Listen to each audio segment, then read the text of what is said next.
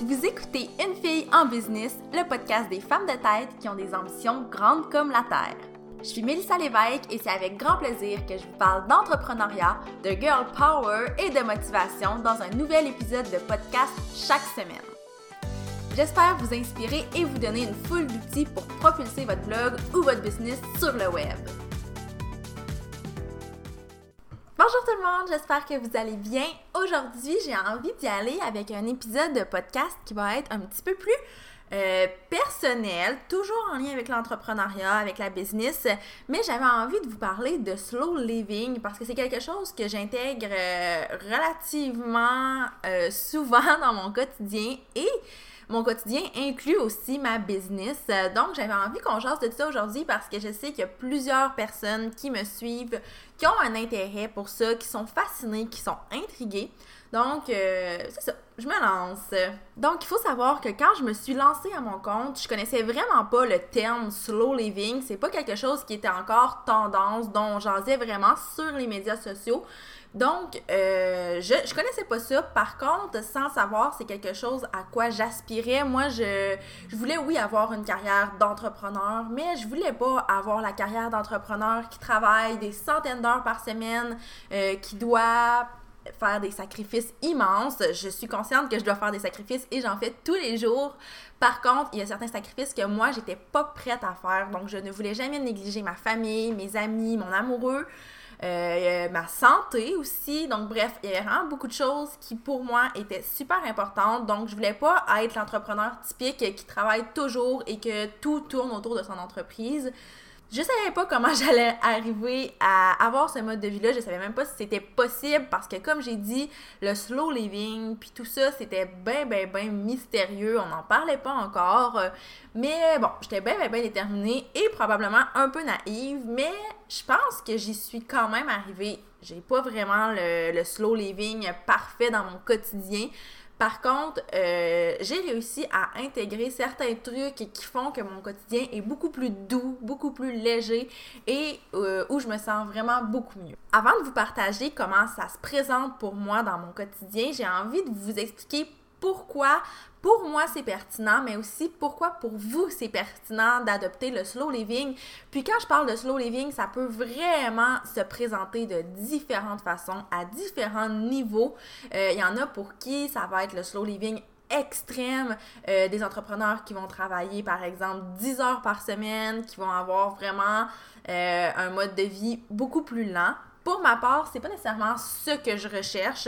Ce que je recherchais, c'était juste d'avoir un équilibre, j'allais dire parfait, mais clairement c'est impossible, mais d'avoir un équilibre qui me convient à moi. Donc en fait, les raisons pourquoi c'est important, bien, la première chose, je pense que moi, mon entreprise, c'est pas mon seul centre d'intérêt, donc de travailler 100 heures par semaine sur mon entreprise, c'est pas quelque chose qui m'intéresse et ça devrait être la même chose pour vous. On a beau aimer ce qu'on fait, on a beau être passionné, on a beau triper sur notre projet, triper sur notre entreprise, je crois que si on n'a pas d'autres intérêts, ben c'est un peu plate.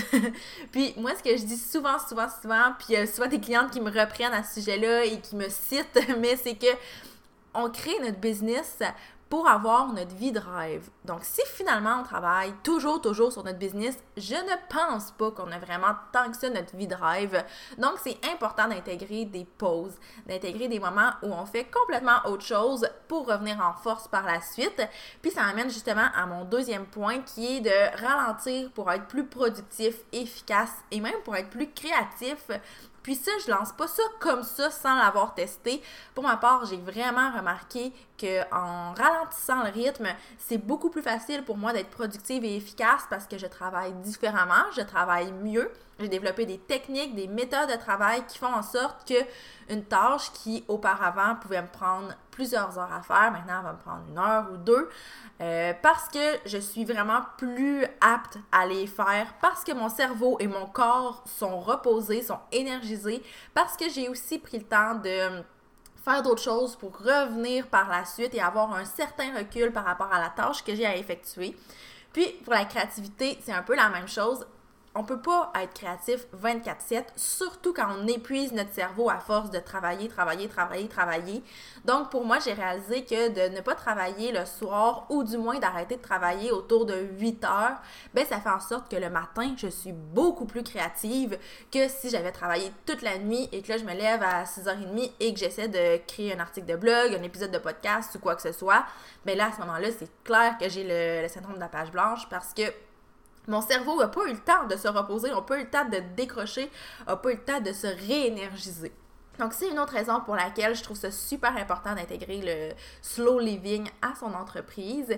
Et aussi, je pense que de ralentir le rythme, ça permet aussi de bien et de mieux faire les choses. Donc, souvent, en tant qu'entrepreneur, on est dans le jus, on est occupé et ça arrive qu'on tourne les coins ronds et que certaines tâches sont effectuées un peu à la course et sont un peu négligées. Je crois pas que c'est une bonne chose. Donc, je crois que de prendre le temps, de bien faire les choses, de s'arrêter si ça fonctionne plus, parce que ça arrive quand on est en train de faire une tâche, puis à un moment donné, ça fonctionne juste plus du tout.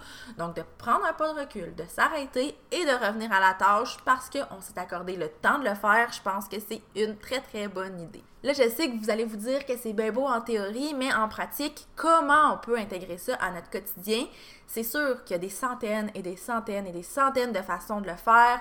C'est sûr que c'est pas pareil aussi d'une personne à l'autre. Comme je vous disais tantôt, il y en a pour qui de travailler 10 heures semaine, c'est l'objectif ultime, alors que pour d'autres, c'est de travailler 40 heures, alors que pour d'autres, c'est même pas le nombre d'heures travaillées plutôt que de la façon que c'est fait. Donc, je vais vous présenter les trucs que moi, j'intègre dans mon quotidien pour vraiment me sentir beaucoup plus équilibrée entre ma business et mon bien-être personnel. Première chose, c'est le dîner, qui est super important pour moi. Donc, à tous les jours, je prends une pause pour dîner. Je dîne pas à la course devant mon ordinateur. Ça arrive de temps en temps, mais c'est très, très rare parce que pour moi, c'est important de m'éloigner du travail, des réseaux sociaux, puis de vivre le moment présent, de savourer mon repas et de décrocher pour qu'après ça, mon après-midi soit beaucoup plus efficace. Une autre chose aussi que j'intègre à mon quotidien, c'est vraiment de prendre quelques minutes. Et là, des fois, c'est vraiment très, très rapide, mais quelques minutes avant le dodo pour mettre sur papier ou juste pour analyser dans ma tête tous les éléments positifs qu'il y a eu dans ma journée ou dans ma semaine, si on est à la fin de la semaine. Puis ça, je le fais vraiment dans un esprit de chasser ce qui pourrait vraiment être des éléments stressants, qui pourraient être des éléments angoissants, qui pourraient me faire fâcher, qui pourraient me faire sentir mal pendant la nuit parce que ça aussi, ça gruge beaucoup de notre énergie et même si on dort stressé, si on dort pas bien en fait, c'est sûr que c'est un sommeil qui est beaucoup moins réparateur et là, c'est une roue qui tourne. Moins on dort bien, plus on est fatigué et plus c'est difficile d'être productif et plus ça prend du temps à effectuer une tâche qui ne devrait pas prendre autant de temps et là, ça se termine jamais. Donc, de vider sa tête avant d'aller se coucher, je pense que c'est vraiment important, même si ça a l'air super banal. Une autre chose que moi j'intègre à mon quotidien, que tout le monde devrait intégrer à son quotidien, peu importe sa condition, c'est d'écouter son corps et de prendre des pauses quand on sent que son corps en a besoin, même si le timing n'est pas toujours super bon. C'est sûr que moi j'ai une condition de santé qui est spéciale et j'ai vraiment pas tellement le choix d'écouter mon corps parce que sinon c'est un peu la catastrophe.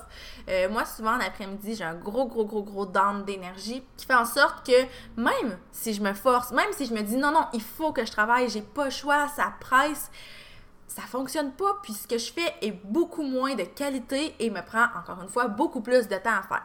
Donc ce que je fais, j'écoute mon corps, je passe à autre chose, je vais faire une sieste, je vais lire, je vais écouter une émission, je vais marcher, je vais aller prendre de l'air et je vais revenir après et je vais me sentir beaucoup mieux et beaucoup plus apte à faire les tâches que je dois faire. Une autre chose qui est super importante, surtout pour les personnes qui, comme moi, sont dans un domaine créatif, c'est de prendre le temps de créer pour le plaisir. Parce que la plupart des gens qui me suivent, je pense qu'on a tout un métier qui demande d'être créatif. Au quotidien, on doit créer des choses, à tous les jours. Mais des fois, de créer sans avoir une intention, sans avoir un objectif, juste pour laisser notre esprit s'exprimer, si on veut, juste pour décrocher complètement, ça peut faire du bien.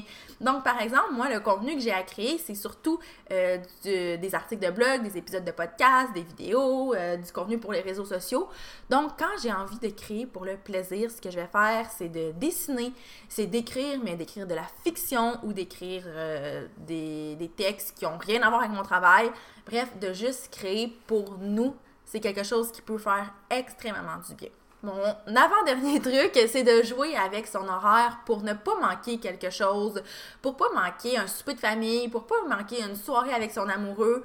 Donc, par exemple, si vous avez une soirée en amoureux prévue le jeudi soir, ben vous le savez, donc toute la semaine, vous allez pouvoir adapter votre horaire en fonction de ça. Puis si ça fait en sorte que vous avez besoin de travailler plus tard le lundi soir, ben vous allez le faire pour pouvoir vraiment libérer votre soirée d'amoureux. Là, je vous dis pas de vous brûler et de travailler des heures de fou pour avoir votre soirée d'amoureux parce que, encore là, c'est vraiment pas une super de bonne méthode. Vous allez arriver le jeudi à votre souper en amoureux et vous allez être super fatigué, vous n'allez pas profiter du moment. Mais de planifier en avance puis de savoir les activités qui s'en viennent, bien, ça vous permet vraiment de jouer avec votre horaire. Puis pour moi, c'est quelque chose qui est devenu non négociable. Si j'ai une activité de famille, si j'ai un souper avec des amis, peu importe en fait l'activité que j'ai, je ne négligerai jamais les gens autour de moi.